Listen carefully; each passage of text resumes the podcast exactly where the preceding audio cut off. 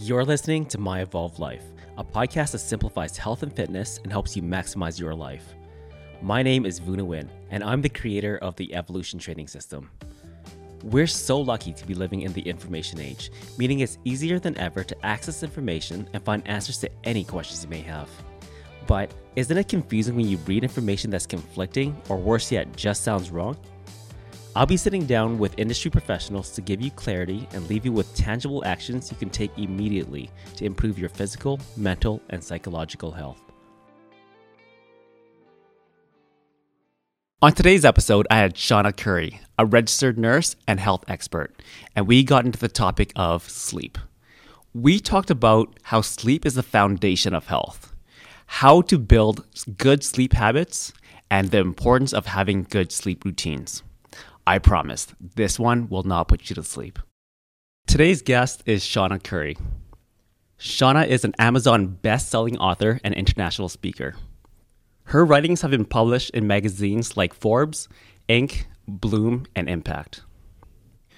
Somehow, beyond all of that, she manages to make time to be a registered nurse and help others optimize their health and lifestyles through her company, Health Redesign. Shauna is an absolute vault of knowledge. So, with that, Shauna, welcome to the show. Thanks for having me, Boo.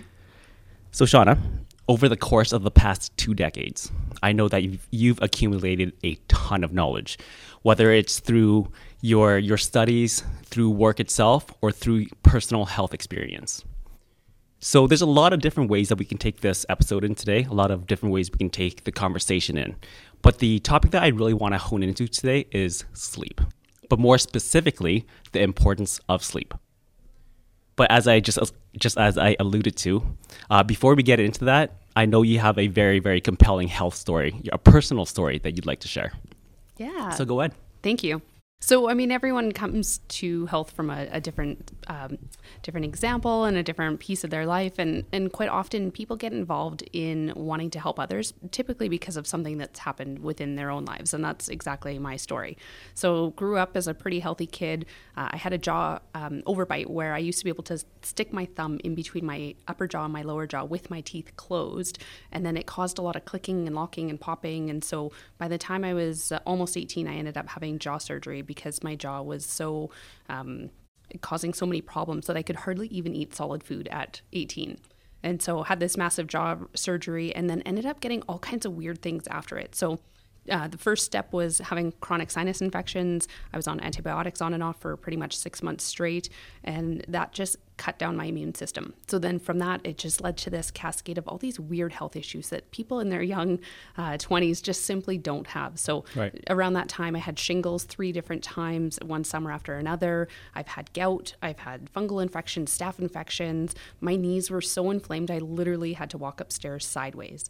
Uh, my sleep fell apart, I was depressed, and it was just to the point that I, I wasn't suicidal, but I was like, if I got hit by a bus that day, I would have been happy. Like, I was in so much suffering. I felt so old. Um, and my sleep literally was two to three hours a night, which we'll talk about a little bit more as we go yeah. along into the podcast. But I didn't realize how much it was affecting my mental health. And I thought I was going crazy. I thought I perhaps had bipolar or schizophrenia. And, you know, in those ages is typically when those things start to pop up. And for me, it was this time in my life where I just was miserable. And so I felt like if I feel this bad now, how bad am I going to feel when I'm 60 or 70 or 80? And I've had a long life ahead of me and, and just didn't really want to go there. And so for me, it was all about how do I um, basically get myself out of that deep hole and tried a ton of different things. So, did a lot of research. Um, at the time, I was in my kinesiology degree and teaching people how to be healthy, and it just wasn't working for me. And so, it was about how I uncovered these seven pillars of health to, to pull my health back together and ultimately help other people. So, out of curiosity, I'm going to go ahead and make the assumption that while you were going through this crisis, if you will, um, you weren't doing that alone. You were seeking help, you going to the doctors, and it was inconclusive, I'm assuming. Abs- absolutely. So I went through tons of different testing. Um, I had gut pain that would take me to the hospital because it was so bad that I swore it was my appendix or my gallbladder rupturing. The pain was just intense. And I'd get to the hospital and they'd say, Oh, well, you're constipated. And I'm like, But I'm, I'm not. Like, I've gone to the bathroom four times today. I know I'm not. And, and they would just pretty much blew me off. I got sent to specialists. So I saw rheumatologists. They did tons of blood work and literally nothing nothing was coming back on any of these tests. Yet I clearly wasn't well. I wasn't healthy and I was far from this idea of optimal health. And so yeah, I tried all different kinds of things. I went to traditional doctors. I went to, you know, western medicine. I tried acupuncture, I tried homeopathy, uh, naturopathic medicine, and I tried all different kinds of things, lots of different diets, lots of different workout programs and you know, on on their own, those single things just didn't make a difference. Mm. And and it was when I really started to look at it as a whole puzzle rather than individual pieces that things started to fall into place. So, where along that journey did you become or decide to become a nurse? I assume there's some correlation there. Yeah, absolutely. I mean, the stories definitely overlap and, and intertwine. Yeah. Um, part of it was that I had been uh, in the you know fitness industry for about 10 years. And i was at the point where i was working these really long days so i'd be on the pool deck at you know 6 a.m or opening a gym at 4 a.m and so my hours were all over the map. I'd be working until 10 at night. And because of how it works you only get paid for small chunks. Mm. so in a day i might get paid for six or eight hours but then i've put in a 12 to 14 hour day including all the prep that goes into doing your personal training sessions or teaching a fitness class. And so i thought well you know what, what's my next step? And feeling a little bit burnt out looking at do i do a master's in kinesiology. What's that going to get me? Where do I want to go? And um, I, at the time, I was doing a lot of presentations, and you know, it kind of kept coming up of like, "Oh, are you a nurse?" I'm like, "Well, no, but I have like all this training and experience." Mm-hmm. And and then it kind of planted that seed in my head, and you know, really thought about where I want to go and what I want to do and how I want to make an impact in uh, the lives of other people. And, and nurses have a lot of credibility, and, and nurses can do, do, so many different things. I think I heard a stat that there's something like a thousand different jobs that nurses can do, which, I mean, how many other professions can say that? And so it opens right. up a lot of doors and, and a lot of different ideas of, you know, I can be a nurse in very many different ways over, over the course of a career. Right. So before we jump into the topic of sleep, uh, you said a couple things there, and I think it's the perfect segue into sleep. You said taking control so putting it into my own hands. You talked about different pillars, seven pillars. Uh, so this is a model that you came up with. Yeah. I want to give you the opportunity to talk about that because I know sleep is one of those pillars. Absolutely. And so a lot of that was uncovered during my own health struggle, but but seeing the same kind of things pop up over and over again with the people that I kept working with, whether it be through my kines degree, whether it be through nursing, and you know we come come across and we you know we have these problems and things pop up and we think, wow, like I'm the only person that's having this, that's struggling with this, that has this challenge. Mm. And while we feel very alone in our stories and our struggles. And I mean, my story might be different than your story and, and whoever else is out there. But at the end of the day, the fundamentals of those stories overlap so much and they all come down to the same basic things. And so when I was doing research on how do I get better and how do I fix myself, uh, because at the end of the day, I wasn't getting the help that I needed through all of these other very well educated, talented care providers, is that it isn't one thing. It isn't this quick fix that, you know, you just need to work on your nutrition or just do your exercise or, you know, just focus on mental health. It's this um, looking at it all together. So I talk about it in a couple different ways. So one is the idea of a tabletop, and our health has four fundamental pillars, and that's the bottom, the table legs of our uh, of the table. And so that's sleep, nutrition, exercise, and mental health. And so the digestion is what ties all four of those pillars together and interacts with them. And then your medical conditions and lifestyle factors are what sit on top of your table uh, that can kind of tip it one way or the other way. And so if you think of your health and the idea of like, you know, you cut one of those table legs a little bit shorter. So you know, a woman who's just had a baby, her sleep is not going to be ideal. So we've hacked that table leg right off. Now we've got this table that's a little bit more wobbly. And what we can do sometimes is we can kind of rearrange the legs so we can have more like a tripod. Mm-hmm. So mm-hmm. it's going to stick together a little bit better. But then that only lasts for so long, especially if we stop exercising or we stop focusing on stuff that helps to maintain good mental health. And so then you see, well, this postpartum came out of nowhere when it really didn't. It came out of all these pillars being unequal and imbalanced. The other way that I look at health is the idea of, of a Venn diagram, where you know that's where all the bubbles kind of mm-hmm. attach together, and the center is where the idea of optimal health lives. So if you think of your seven pillars getting bigger or smaller depending on what's going on in your lives, if you have lots of little circles, there's not going to be a lot of spot in the middle to create the idea of optimal health. And so, what we want to do is we want to make each of those pillars as big as possible so that we can have the best chance of having good health. So, sleep is the foundation of all health. Yeah. I know you firmly, firmly believe that, and as well you should. So, let's get in, right into the topic of sleep. Why is it so important? I know it seems like a very, very simple, basic question, but the answer is lost on many of us. Yeah. I mean, sleep is probably the most overlooked pillar out of everything. Like, you look at all of the health information that's out there, there is a ton of information and pub- publicity about nutrition and exercise. Like, those are the really big ones. But sleep is this thing that, like, it's not sexy it doesn't sell in the same way that you can have like this fitness trend or you know a new diet supplement or like we can't just package sleep and be like hey here's the new sleep you know? Yeah. for only $29.99 or two easy installments you can have the best night's sleep of your life. Like we, we don't sell sleep the same way that we sell exercise we sell nutrition. And so because it's this like nebulous idea. It's an idea and it's a concept. It's not something that we can can put a price tag on in the same way. And so i think that's why sleep it, it has such a hard time for getting the buy-in. And then so many people are so driven and they think that well i'll sleep when i'm dead and that like i can i can sleep later. Like this is fine. I can keep pushing it off. But it doesn't work that way. And, and sleep is so fundamental to us that if we're not taking care of it, the, the problem is that the disconnect between what's happening with not enough sleep typically happens weeks or months or years later. We mm-hmm. don't see it right away. So there isn't this immediate correlation of like, well, I didn't sleep well this year. And so we, we did have this disconnect over the impact on our lives. Right.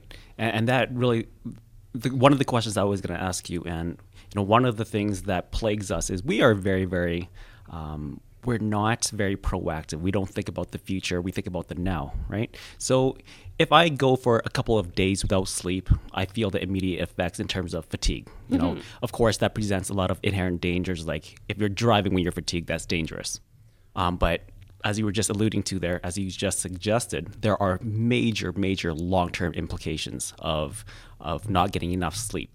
What would those? What are some examples of those long-term implications? Yeah. So most of us know the short term stuff. Like that's pretty easy to be like, right. oh, I'm tired, I'm grumpy, I'm irritable. But the long term stuff is really connected to our chronic diseases. So we're looking at things like high blood pressure. You're not going to get high blood pressure from one night of not sleeping, or even from, you know, in a week, maybe a couple nights of not sleeping. Like you've got a, I don't know, you've got a cold or you've got a pain, and so you don't sleep very good. Like you're not just all of a sudden going to have high blood pressure. Those things take time to accumulate. So, I mean, blood pressure is a big one cholesterol can uh, indirectly be affected because of some of the stress hormones that go through your body. Uh, diabetes is a big one, obesity is a big one, cardiovascular disease and stroke. Um, so the risk of having heart attacks goes up the, the more sleep impaired we are. And so it's these longer term things that, you know, we're going to see that in, you know, six months or a year or even a couple years down the road. We're not going to see that right away. And especially when we're young and we're in our 20s, we think, oh, I'm invincible. Like, I don't need to sleep. I can get away with it it and you know we really like to push our bodies and and you alluded to the idea of like we're not as um as proactive right. and preventive. Like we, we don't necessarily have that buy-in for like well when i'm 60 i you know i want to be healthy. It's like well we're living in the now and we're in our 20s so we don't even think about what's happening down the road. Right. And it's funny because i'm pro- probably going to get chastised after this episode because i am known for not sleeping very very much. Um, but it's not because i don't know is because I'm a little bit stubborn. But going to that not knowing, so sleeping enough, mm-hmm. it seems to be a little bit subjective, or at, at the very least, the the the fact around it seems to be very very muddy. It depends on who you ask. So, uh, you know, when you're a teenager, it says that you should sleep anywhere from seven to nine, or when you're an adult, five is enough, or six to eight. The numbers are everywhere. They tend to range between five and nine, maybe even 10. But where is that optimal? So it does, you're right, it does change over time, which makes it a little bit more complicated. So when we're kids, we, we understand like, oh, kids need more sleep. Like that's a known fact. And then we kind of hit our teenage years. And an interesting phenomenon happens when we're in our teen years is that our, we, we still have sleep requirements, but your circadian rhythm actually shifts. And so you actually tend to sleep later. So you go to bed later and then you need to sleep later in the day. And then when we're adults, that kind of switches back to more a, a normal circadian rhythm of kind of where most people operate in society. And then when we get older, it tends to shift again. So in our in our older years, uh, we tend to wake up earlier and then need to go to bed um, earlier as well. But you know, generally speaking, for adults, we're looking between that seven to nine hours of sleep every single night. And what's almost more important than the amount of sleep that you get is that it's consistent. Mm. And so that you're, you know, if you're going to get seven hours of sleep, you're getting seven hours every night instead of seven hours one night, nine hours the next night, six and a half the next night. We want it to be pretty consistent. And then it's a balance between quality versus quantity. So we'll probably touch on that as, as of we course, move along. Of course. Um, so just to back up before we elaborate on that point, uh, can you quickly, in layman's terms, uh, explain what your circadian uh, rhythm or clock? Yeah, are? yeah. So there's actually two really important pieces of sleep. So circadian rhythm is one of them, and so think of that as the the sun moon phases. So it's the internal clock that happens deep within your body. Uh, it's controlled by this little piece of your brain that's really hard to say. The I'm probably going to say it wrong. Super, mm-hmm. suprachias blah, blah, blah, blah, nucleus. Yep that one. Perfect. That one. Um, that, can't even say it right. that it's like I have. I even have it in my book, and I can't even pronounce it. Um, but it's this little piece of your brain that basically controls day night. And so what's going to happen? Circadian rhythm says, "Hey, sun is out. It's bright. It's time to get up. Time to face the day." Get moving. Then what happens is as the day moves along, melatonin gets secreted and your body says, "Hey, it's nighttime. It's getting dark," and it responds to those light dark cues to say, "Now it's getting time uh, to go to sleep." So we live in this part of the world in uh, in North America where our uh, seasons change dramatically. So if you're at the equator, that's probably the most optimal spot because you're having the exact same sun exposure dark exposure. Like it's pretty Daily, equal. It's like yeah. day, daylight, night time. It doesn't shift. The further away you get from the equator, the more that's going to shift. And so mm. then it kind of messes up our system. So in the summer we have these really long days. Winter, you know, sorry, yeah, summer lots of sun. Winter, you know, days tend to be shorter. We tend to have more darkness. So it tends to throw that rhythm off a little bit. So it it makes it a little bit more challenging to have that consistent, uh, identical clock every single day. Um, so that sounds very idealistic. I want to ask you a question that is going to hit very close to home. Okay. As a nurse, mm-hmm. you may be working shift work. Yeah. You know, couple nights on, couple nights off, working the day. It's all over the place. How do you best deal with that? Yeah, so and and really you're you're absolutely right. So there is the ideal perfect world which as long as we know that that's there and that's what we're striving for, that's the important piece of it life is not perfect. Life is messy and things are going to happen. So, you know, for me, that could be shift work. For, you know, for you, it could be having kids. For, you know, for, it could be all kinds of different things. Like you've got, you know, a family event and uh, like things happen. We travel, we, you know, we do things that are going to shift that around. So there is times when it's not ideal. So yes, if I, if I work a night shift or I work an evening shift, like I know in my head, ideally, I'm going to have the exact same wake time, the exact same sleep time it doesn't always happen. And so mm. the, the key is to not stress about that, is to do the very best that you can and to accept that things are going to change. So for all of you out there that have little kids um, that are saying like, but I can't go to bed at the same time because, you know, my, my little one's going to wake me up in the middle of the night. It happens, you know, and we just accept that, you know what, during that phase of your life, that pillar of health is going to be a little bit weaker and, and a little bit smaller. And, and for, perhaps for some, it's literally going to be like chopped off. You're not even going to have that pillar at all. You're, you're just going to be barely getting the bare minimum of sleep. And, and you know what? You say, okay, I know that. So I'm going to work on my other pillars to balance that out. Uh, but we do our very best to try to get sleep as consistent, as uh, regular as we can. So, as somebody with that knowledge, what are what are some let's call it actionable tips or pieces of advice you can help some you know that you can give somebody to move towards more of a routine uh, sleep schedule. You know somebody who is a business owner for instance who may put sleep off you know on the wayside right? What is what is an actionable um, thing that you can give them yeah. So, I mean, lots of people, whether you're a business owner or you're an employee, this, the concept is still the same is that, you know, try to figure out what kind of a person you are in the first place. So, are you more of a morning person or are you more of a night person? And do your very best to try to support whatever type of person you are. So, if you're, you know, you're a morning person, you wake up really early, that's probably your most productive time. So scheduling the work that you've got that's, you know, the most important work, do it when you're most fresh and you've got the mm-hmm. most energy. If you're a night person, then try to schedule stuff for later in the day. Um, so having that routine where, you know, I personally am a morning person, like I have a really strong drive to wake up at, you know, like six o'clock is my my wake up time. If I'm sleeping in, maybe seven o'clock. Like I'm never sleeping until ten o'clock, eleven o'clock, noon. Right. Like people are like, Oh, I had the best sleep in ever and like my system is like like ding you're awake. Like you know the the warning signs are going off like get out of bed get going like get moving.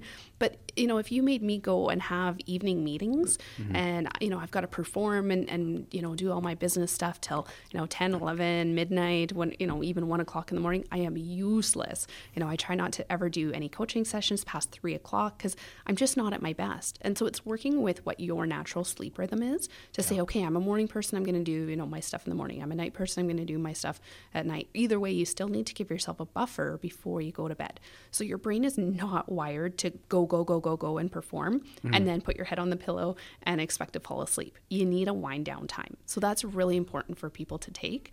So what i'm really hearing is very similar to nutrition diet physical activity there are different philosophies. Yes. So find something that works for you but do it consistently. Correct. Right? Your body is it's a you know it's a computer. It needs to know what to expect where you're going to get your energy from when you're going to get it likewise when you're going to sleep when you're going to get that rest. So let's go back to the quantity versus quality. Mm-hmm. now i'm sure there is some science behind this but i've always my philosophy is if i sleep for five six hours but i feel like i'm sound asleep i'm getting high quality sleep mm-hmm that would be more effective or more refreshing than somebody who slept eight to, to nine hours, but they're tossing and turning all night. Is that true? Yes. Yeah. So it, eh, absolutely, there's a piece of you know we what we're trying to do is find our sweet spot. So it's this balance of slowly trying to increase your sleep as much as you can until it starts to fall apart. So that's that quality quantity balance. So think of it this like this teeter totter that's mm. constantly shifting back and forth. And so if quality is on one side, quantity is on the other, we're going to try to find that spot where they just like equal each other right in the middle. Um, and so for some people, what you're going to do is really slow increments of change. So rather than saying, well, I slept seven and a half hours last night, I did good. So now I'm going to try to sleep eight hours and then eight and a half and then nine. Like for a lot of people, that's too big of a jump. Mm. And so what's going to happen is you're not going to sleep very well because you're not used to um, that big change. Um, so that's kind of the same idea as sleeping in for an extra half hour or an hour. So you want to do really small incremental changes. So for some people, it's even as slow as five minutes every week. So, wow. you know, I'm going to wow. wake up at, let's say, seven o'clock this week. Next week, I'm going to wake up at 7.05 every day the next week I'm going to wake up at 7:10 every day. And so slowly increasing the sleep that way versus trying to go, you know, 5 or 10 minutes every day. That's too quick of a jump for some people, mm-hmm, especially mm-hmm. if you've had years and years of sleep problems. So we're going to play with that balance to see where is that little sweet spot and where do things start to fall apart. So for me personally, I know that if I try to sleep much past that 8-hour mark, like that's kind of my upper end of sleep. Mm. I would love to get eight and a half hours sleep, but then I typically start waking up in the middle of the night. And so then I'm awake in the night and then I'm tossing and turning and then my mind starts going. And then it's like, oh, if I go to sleep now, I'm only going to get six and a half hours sleep. Oh, I'm only going to get five hours sleep. I'm only going to get three hours sleep. And so then my sleep gets very fragmented. Right. And that was something that I really struggled with was this fragmented sleep where I would sleep for a small chunk, be up for a chunk, you know, sleep for a little bit more, be up. And so just the tossing, turning. Yeah. So it's this balance of we want to try to hmm. consolidate mm. our sleep so it's all in one chunk instead of multiple pieces through the night. That's so interesting because for me personally, I feel like I'm firing on all cylinders after five or six hours. But there are days where, I don't know, circumstances, I sleep in for an extra hour. So, say seven hours. I uh, do not feel good those days. So, why do you think that is? That's a pretty normal response. Yeah. So typically what's happening is you're feeling really good in that 5 6 hour mark because your body's firing on adrenaline. And mm. so it's running off of cortisol, it's running off of adrenaline and those are things that your body is not supposed to run off of all day. So think of like the idea of this fight or flight mode all day long and your body's like, "All right, let's go." And so you're constantly okay. being chased by a lion and it's almost like we get caught up in the excitement of it of like, "Yes, there's a lion. Like, let's go and get it." And like we just jump in and and that's kind kind of how we run our days. And, and, I used to run off of that too. And I was so fired up. Like I couldn't slow down. Mm. For me to sit down and to not do anything for five or 10 minutes was pretty much impossible. My mind was always going, like I, I could not sit still. And then it's learning that that's not a normal state, is that our bodies are actually meant to slow down. And we have natural rhythms that go through the day um, that have higher energy or lower energy as we shift through the day, and realizing mm. there are periods that we have l- lower energy, and that's very normal. That's not you being tired. That's not you needing a cup of coffee. That's not, you know, the afternoon fatigue where you're like, oh, it's just the afternoon blues. Like, it's a normal cycle that happens. It's nothing to do with something that you've done wrong or that you're not like that you need to push through. So it's doing slower activities during that time and then doing higher energy activities when your energy peaks back up. Um, so in terms of for you, someone like you okay. who's on that lower end where you're like, okay, I'm sleeping this five to six hours. Like, um, there's a great book out there uh, called Why We Sleep by Matt Walker and it like he has this great line where he says like there is no one out there that sleeps less than seven hours a night that is not impaired in some way or another interesting okay. So i'm definitely some form of impaired. You know this is uh, very habitual for me. It's been the case for a decade. Um, but that being said i know it's going to catch up to me at some point. I'm cautioned about it all the time. Um, one of the things that when I when we talk about those, those cautions is we all know as people of fitness, people who exercise, one of the things that's always said is you need to sleep because you repair, you recover in your sleep. Mm-hmm what is actually happening when you're sleeping? Truthfully, there's a lot of stuff that happens in our sleep that we actually don't even know and don't even understand. Mm. What we do know is that you're absolutely right. Like that's when we clear out stuff in our brain. So chemicals, um, neurotoxin or not neurotoxin, sorry, neurochemicals build up in your brain during the day, and then at nighttime, what happens is think of it just like you know a, a cleaning cycle. Is that stuff mm-hmm. comes through, washes all that stuff out, so it can be fresh for the next day. We consolidate memories from the day. That's where we process our learning. Your tissues repair, your immune system repairs itself. Like and, and again, there's normal hormonal cycles that certain hormones and things within the body are supposed to be higher during the day, some are higher at night. And so it allows that normal process of things to go up and to go down as mm. they're supposed to when we're sleeping. And if you're you know maybe just resting at nighttime it doesn't give you that same level of repair that it does when you're actually sleeping you know that's a uh, that's a lot for me to personally digest of course given that i sleep so little. And i'm very very cognizant of the fact that when i sleep so little i also affect the person next to me. Um, so if i'm if i'm waking up in five or six hours it's hard. She's a light sleeper as well. So when i wake up chances are she wakes up or if at the very least she pretends to not wake up you know i know she yeah, is though. if you stay so really still yeah. and you don't move then you won't know I'm awake. no, exactly. So I do feel bad, and it's definitely something for me to personally consider. Yeah, and and truthfully, like the problem with sleep impairment is that our body is so good at compensating for being mm. sleep impaired that we can't actually perceive that we're sleep impaired. And so think of it like constantly having a uh, you know a glass of wine in your system or you know a shot of whiskey in your system. Is like if you always have that in your system eventually that's going to become your norm. Mm-hmm. and then you're like oh i'm doing good. Now i can have two a day. Mm. okay now i can have three a day. And like we get used to this level. And like when we think about it that way and you're like oh it's like having a couple beers on board every single day then you're like mm, maybe that's not such a good idea. But we we just don't even have the sense that that's even happening. Right. So, how do you start to take control? How do you put best put yourself in an environment that is conducive to good quality sleep? Yeah, so everyone's situation is going to be different in this. Mm-hmm. So it's hard to give kind of that blanket example, but the best thing is to start chipping away at it. So instead of saying, I'm going to change my sleep, I'm going to go from, you know, sleeping four and a half hours a night, I'm now going to sleep eight hours a night changing sleep is a slow process. So, out of any lifestyle habit, it's probably the slowest and the hardest one to okay. change. So, having this level of understanding and acceptance that it's probably going to take you a long time to make those changes. So, so just to clarify, what about environmental conditions? Yeah, yeah. So, you know, you I was getting there. That's okay. Yeah. So, in terms of like, how do we change this? Is like, change the small pieces that you can. So it's kind of chipping away at some of the environmental pieces while we chip away at the behavioral pieces and the subconscious stuff that's going on inside the mind. So typically, what I say is to start chipping away at some simple things that you can do.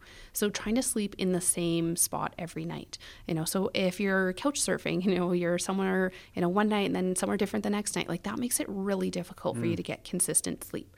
So finding a safe place that you can sleep every night, um, having the same type of routine before bed is really important, uh, but making sure the environment that that you're in, trying to do the things uh, related to, to, we call it sleep hygiene, but the idea of sleeping, um, having kind of this routine every night is make your bedroom as dark as possible. Like that is such a big mm. environmental tool. And, you know, so if you're staying in hotel rooms, I've heard of people that literally bring a tape of electrical tape or a roll of electrical tape with them and they'll put it on like the light on the ceiling where the smoke detector is and mm. on the light on the TV and like tape, you know, below the door. And like the darker you can make that space, the better and the deeper your sleep is. And like there's even studies out there with little laser lights, like they'll shine a laser light on your arm or your leg, and that little dot of light interferes with sleep.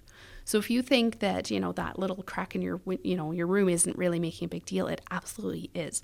As soon as that's touching your skin, it's making an impact on your sleep. So if you can mm. sleep in a dark cave, that's kind of the number one for sleep and then keeping your room pretty much as simple and as clean as you can. So like think minimalistic lifestyle, okay. like, you know, getting rid of all the extra stuff. And I've worked with people that literally they're like, "Well, I can't sleep in my bed." I'm like, "Well, why can't you sleep in your bed?"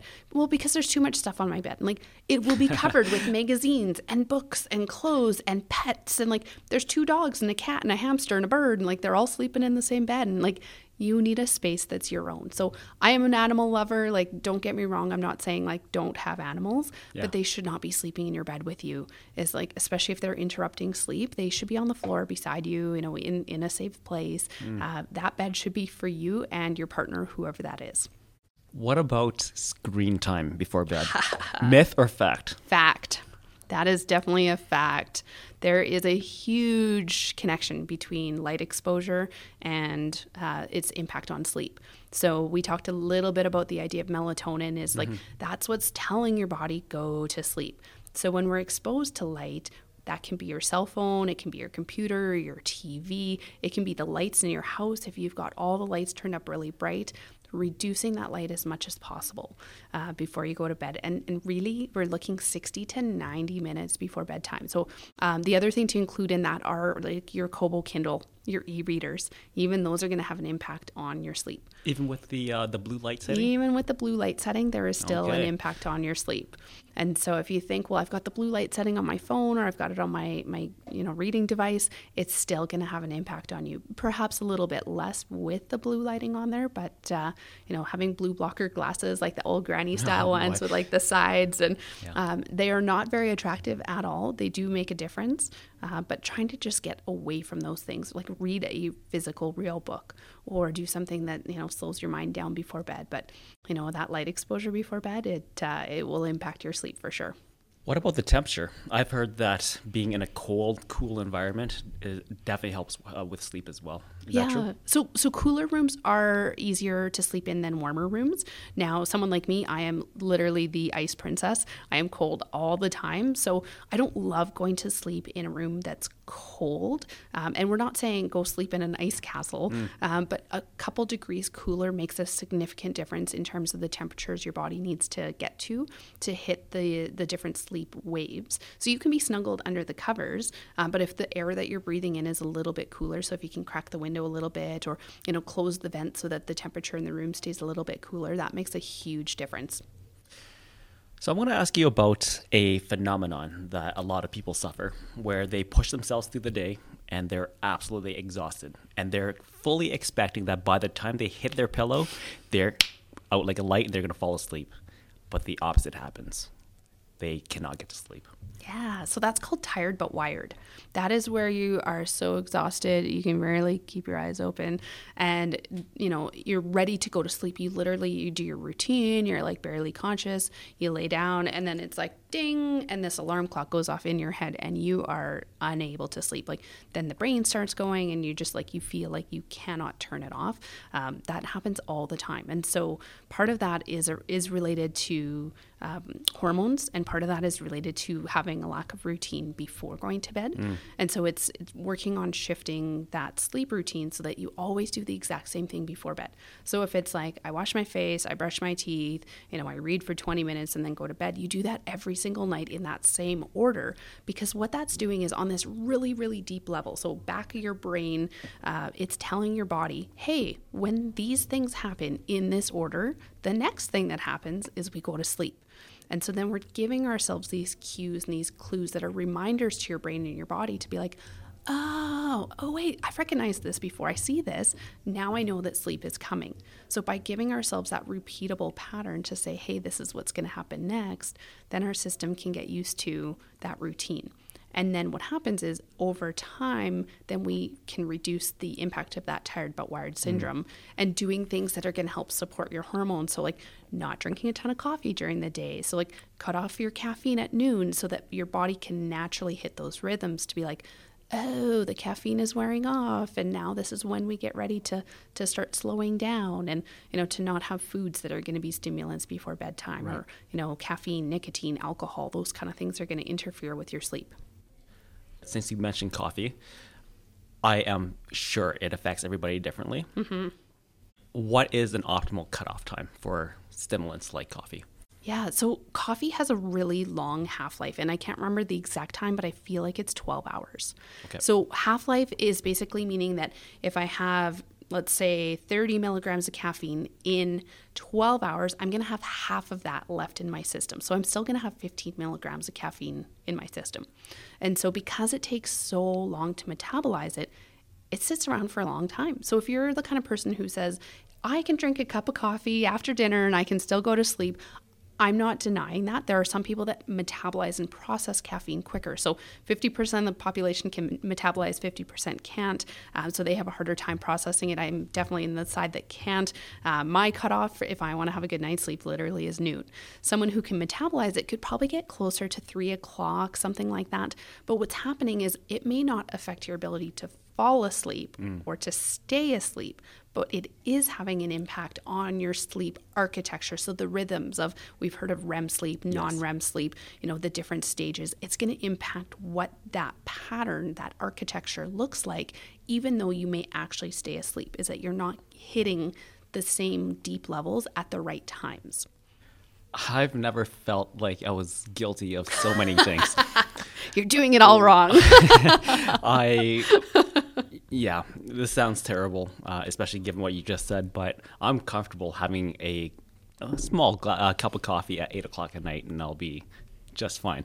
Um, switch to decaf. switch to decaf. Uh, I do. I love to drink coffee. Not because I feel like I need it, but I love the taste. Yeah. I drink black coffee. It is my happy place, but it's something that I'll keep in mind.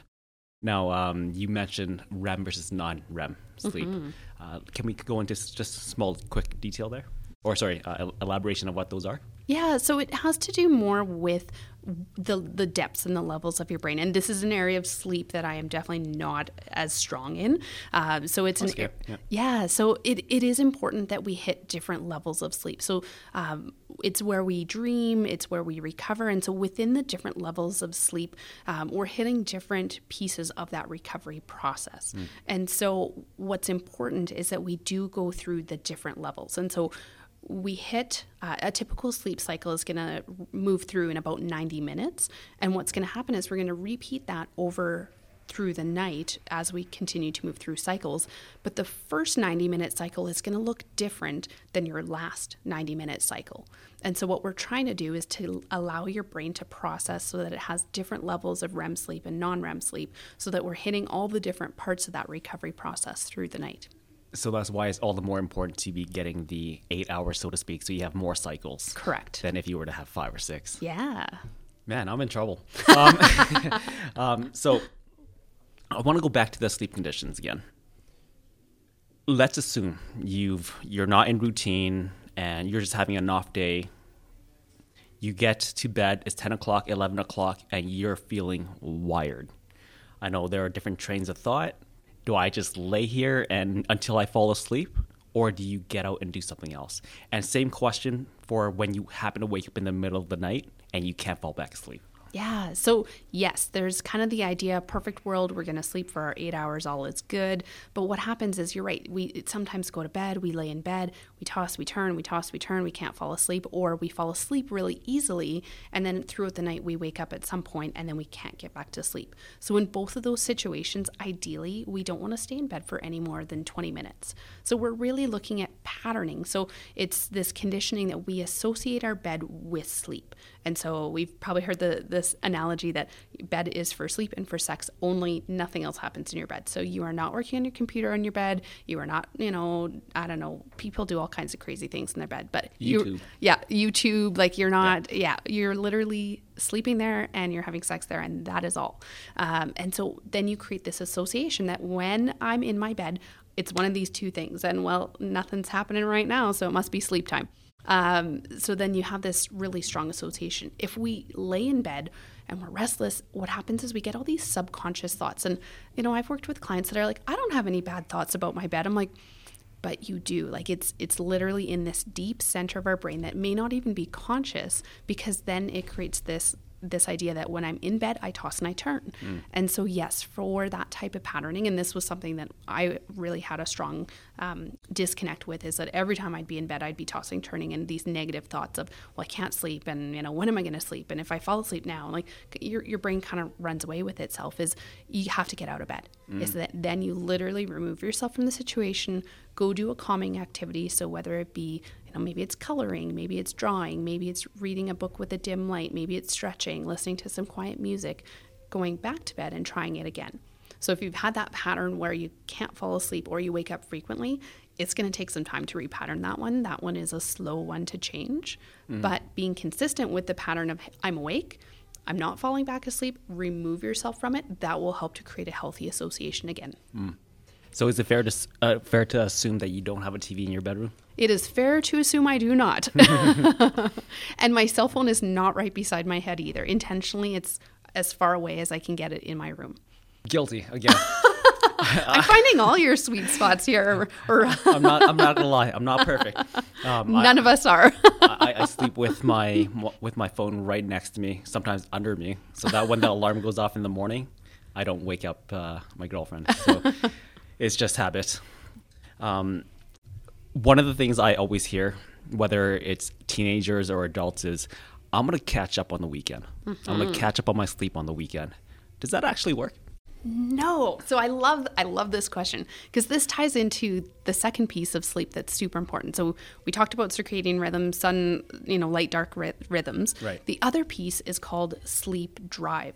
So it's the idea of um, basically you wake up in the morning and that's when you're you're most refreshed. You've got the most energy. Mm. so energy peaks up and then as the day goes long it starts to come down. But what's happening is the drive the distance between when you were last asleep is getting bigger and bigger and bigger and bigger. And so there's getting this really strong gap. So think of when you're exhausted, like you're so tired, this drive is really high and it puts a lot of, it's also called sleep pressure because it mm. puts a ton of pressure on you to literally go back to sleep. So that's when a ton of adenosine builds up in the brain and it's giving you this signal of like, hey, it's time to go to sleep. So when these two systems work together, then sleep performs really well. But then this idea of I'm going to catch up on sleep on the weekends and make it all better. So what we're doing then is we're mucking up both of these systems. Mm. Is we're changing time zones essentially is what we're doing. So we're saying, well, tonight I'm going to sleep on Calgary time. Tomorrow night I'm going to sleep on Vancouver time. The next night I'm going to sleep on Toronto time. And so every time we're changing our wake time and our sleep time, we're literally flying across the country and going to bed at different times. Mm. So if you can imagine, like you've been in Vancouver all weekend and then you come back to Calgary time and you try to get up in the morning, you're going to be tired in the morning because For you're sure. on a different time zone. Um, and so then all of a sudden we're thinking, well, that makes a ton of sense. But we don't understand why when we stay up late Friday night, sleep in on Saturday, you know, stay up late Saturday night, sleep in Sunday, why Monday morning all of a sudden we can't wake up? We feel so groggy. Right. It takes us almost the whole week to get over that and then we do it all again. Yeah. And so it's this system that keeps repeating itself. And and yes, there's times where our bodies need more sleep. So you're sick, you need more sleep. Like right. you, you need to recover. Right. Um, you know, or you had a really bad night's sleep where you weren't sleeping very much. Then intentionally planning a short nap or sleeping a little bit more, but not excessively more. So we're not looking to mess up your sleep rhythm for the next day. So I can maybe sleep an extra hour, but I'm not sleeping an extra five hours in the morning and then wondering why I can't get to sleep that night. Going back to your quality of sleep, I'm going to ask you a very subjective question. How does one know that they've had a good night's rest? Ooh, that's a that is a good one because it is subjective. Mm-hmm. Is there's a level of you know this perception of well, how do I feel? And sometimes you can feel really crummy and have had a good night's sleep and sometimes you can feel really good and have had like a technically bad sleep. Right. and so the best way to measure it is actually by keeping a sleep log that's detailed with a whole bunch of different measurements. So really what we're looking at is what time did you go to sleep? What time did you wake up? Did you wake up through the night and then coming up with a measure of what your sleep quality is that's very objective mm-hmm, mm-hmm. and then you can lay your subjective stuff on top of it. And so i know like when i was working on recovering my sleep i at my worst two to three hours a night total not even all at one time. And so when i was getting better and it was typically more around that five and six hour mark where i was starting to feel a little bit better but i would still feel so exhausted. And you know i would be sleeping better because i would have slept for almost six hours continuous compared to two to three hours, which is so much better. But I was like, ugh, like I almost felt more sluggish and like just yuckier than I did when I only slept two to three hours a night. And part of that is because what happens is the stuff like adrenaline and cortisol that I was running off of doesn't need to work as hard anymore. And so now I don't have this huge adrenaline rush first thing in the morning to get mm. me going. And I'm like, ugh, I need coffee, I need sugar, I need carbohydrates. Like I need things to to get me going to Right. boost me up. And so that subjective piece can be quite difficult. You know, what, what we want to do is to layer it together with the objective piece to look at like, okay, well, how do I really feel, but what's actually going on? And then looking at the bigger picture of am I moving in the right direction or am I moving in the wrong direction? So uh, self awareness is a big, big component of that. Yes. I know. I- I knew that was a tough question. Um, you have mentioned a couple times now melatonin. So I just wanted to quickly get your thoughts on supplementation. It's widely available. It's very, very cheap. Um, some come three milligrams, some come five, and some come ten. Uh, do you recommend it at all? I do, but the thing with melatonin is that it is not indicated for insomnia, which is why most people take it. Mm. So most people take it because they, you know, have trouble falling asleep, trouble staying asleep, and that's actually not what it's for. Melatonin is for shifting us onto the correct time zone. So we talked about that, you know, the weekend shift mm. where I sleep in later and then I come back. Melatonin is going to help you get back onto the same time frame, and then it helps keep you there. But what is really interesting about melatonin and really any any product that's out there is there's this really powerful placebo effect that we believe that if I'm going to take this it's going to help me. And so even if I'm taking a sugar pill that has nothing in it it's mm. actually not doing anything for my sleep, but I believe that this thing is going to help my sleep, it will because I've got this placebo effect. And so a lot of times melatonin works for people when they say, no, no, no, like this works for me, is because that placebo effect is so strong that it's giving them the advantage to say, yes, I'm doing something that's going to help me sleep better, but that's not actually what melatonin is for. I'm going to assume that you advocate to take it intermittently as you need it. Um, I'm sure there are people out there who depend on it, so to speak. So, does prolonged uh, supplementation suppress the body's ability to create its own? So, if you're taking it in your lower doses, so you're taking it in that one to maybe three milligrams, it doesn't have a ton of effects. If you're starting to take it in those higher amounts, like 10, you know, 10 milligrams, then then it can decrease the amount of melatonin that you are naturally producing. Um, and so, ideally, you- you're right. Is you don't want to use this as an every night thing. However, if again, if this is something that's helping you to get to sleep, to stay asleep, and then slowly wean yourself off of it and then go every other night and then every third night and kind of space it out so that you eventually pull it out of your system and you only pull it out every once in a while. That that's what it's there for but but really melatonin is meant for you know i'm going to fly to europe and then i'm going to come back and i'm going to change the time zones and, and taking it to support that.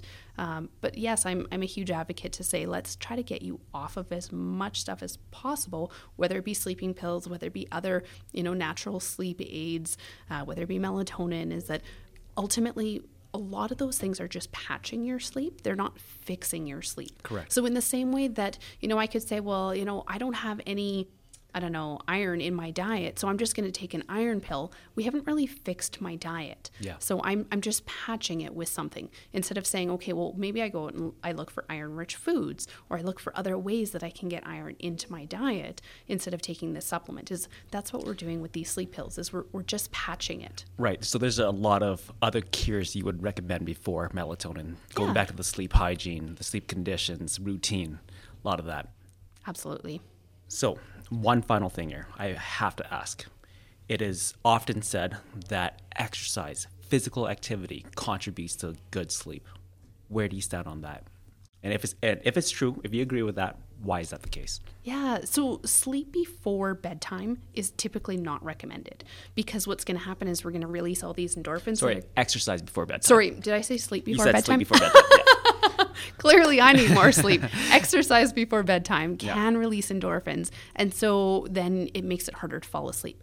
Exercise earlier, so whether it be, you know, early evening, whether it be in the morning, absolutely. Because a lot of times what we're doing is that we're we're just burning off energy so that we're more tired and ready to go to sleep. There from the research I did, there isn't from what I understand, a specific connection of saying like exercise makes you sleep better, but exercise burns your energy and tires you out so that you do sleep. And so there's a connection and a correlation, and there's a strong correlation. People who exercise typically sleep better than people who don't exercise. So I'm a huge advocate for it. Um, and what that exercise looks like to you might look different than maybe sure. what it does for me. But but I think it's a really important piece of you know you've got sleep problems. That's always a question I ask. Are you exercising? That's great, Shauna. Honestly, like I said at the beginning, you are truly a vault of information. Not only because you've studied it, but you've lived it, you've developed programs around it. You today you help others through their poor sleep patterns and other beha- uh, poor behavioral patterns. So I want to give you an opportunity to talk about that. Can you tell us a little bit more about Health Redesigned and, of course, Healthy by Choice? Yeah. So, I mean, it started with this um, passion project of mine is I've always wanted to write a book. So, uh, wrote a book, Healthy by Choice, uh, Your Blueprint for Vital Living. And it's basically about, like what we talked about today, those seven core pillars of health. And it's essentially a blueprint. So, it talks about what are the fundamental pieces of each of those of sleep, nutrition, exercise, um, and what those look like and how you potentially can change them in your life. So, it's not prescriptive in terms of me saying, like, you have to do this, this is the only answer. But what it is, is a combination of all the research I've done to say these are the core essentials for sleep, for nutrition, for exercise. And then you can choose to apply them to your life as best as you can because mm. all of our situations are different. But those are the fundamental pillars of health. Um, so what I've done is I've taken that same concept and basically created the workbook to it in an online course format. So it's an online course with a workbook that you get to go through in depth to really work through each of those pieces to enhance and to improve the quality of your life. So um, Health Redesigned is all about taking that information, making it applicable for you, and then getting out there. I do a lot of public speaking. I do corporate wellness programs, uh, one-on-one personalized coaching. So I do all kinds of things, all all related to health. That's spectacular. Do you know how many passion projects become Amazon bestsellers? I can't imagine too too many. So, with health uh, redesign in the works, your your corporate wellness, your speaking engagements, your writing for magazines, you have a lot on the go. What's next for you? Ooh, what's next? That's a great question. You know, it's uh it's always something that I, I struggle with is like when is enough enough? And you know I'm, I'm very much a goal driven person. And so you know when I do one thing it's like what's the next thing? And so definitely rattling through some ideas in my head of, of what that next book might be uh, but really just waiting for that to be inspired. So a book may be on the horizon but uh, you know just waiting for the right time for that to come through. And uh, for me really just looking to, to grow my program. Excellent. Might be another book. It might be another giant trail. No, I, you're quite fond of those. hiking trail yeah. Jeez. Well, good for you. So I want to ask you, given given all of this, given your own personal evolution, if a person were to be living an evolved life, what does that look like? Yeah, I love this question that you ask everybody. and and for me, it has to tie into health and fitness and, and wellness is that's just such a big piece of my life and I'm so passionate about sharing that with other people. So for me, an evolved life would be at a point where everyone is proactive and preventive with their life and is really looking out for their own best interests and, and taking their own health, um, taking responsibility for that is there's so much that we can do to help ourselves. And a lot of times I, I see people that just depend on someone else to fix them. And, you know, my message is that you're not broken. You don't need to be fixed. You're already whole. And that evolved life looks like empowering yourself and feeling like you really can control all of those things because you actually can. That message really, really hits close to home. being proactive, being preventive, uh, pre- preventative.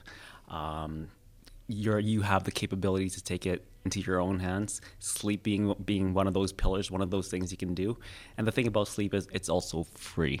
Yeah. you know, beyond all else, sleep is free. We're just not taking advantage of it. Shauna, thank you so much for being on the show. Thanks for having me. Thanks for joining us for this episode of My Evolved Life. Guys, if you found any value at all, and I'm sure you did, make sure to subscribe to the podcast. If you have any questions about this or any other episode, or you want to be a guest or recommend a guest, send us a message on Instagram, Facebook, or LinkedIn at EvolutionVN. Oh, if you think your friends would enjoy this podcast, please make sure to share it with them. Until next time, live your evolved life.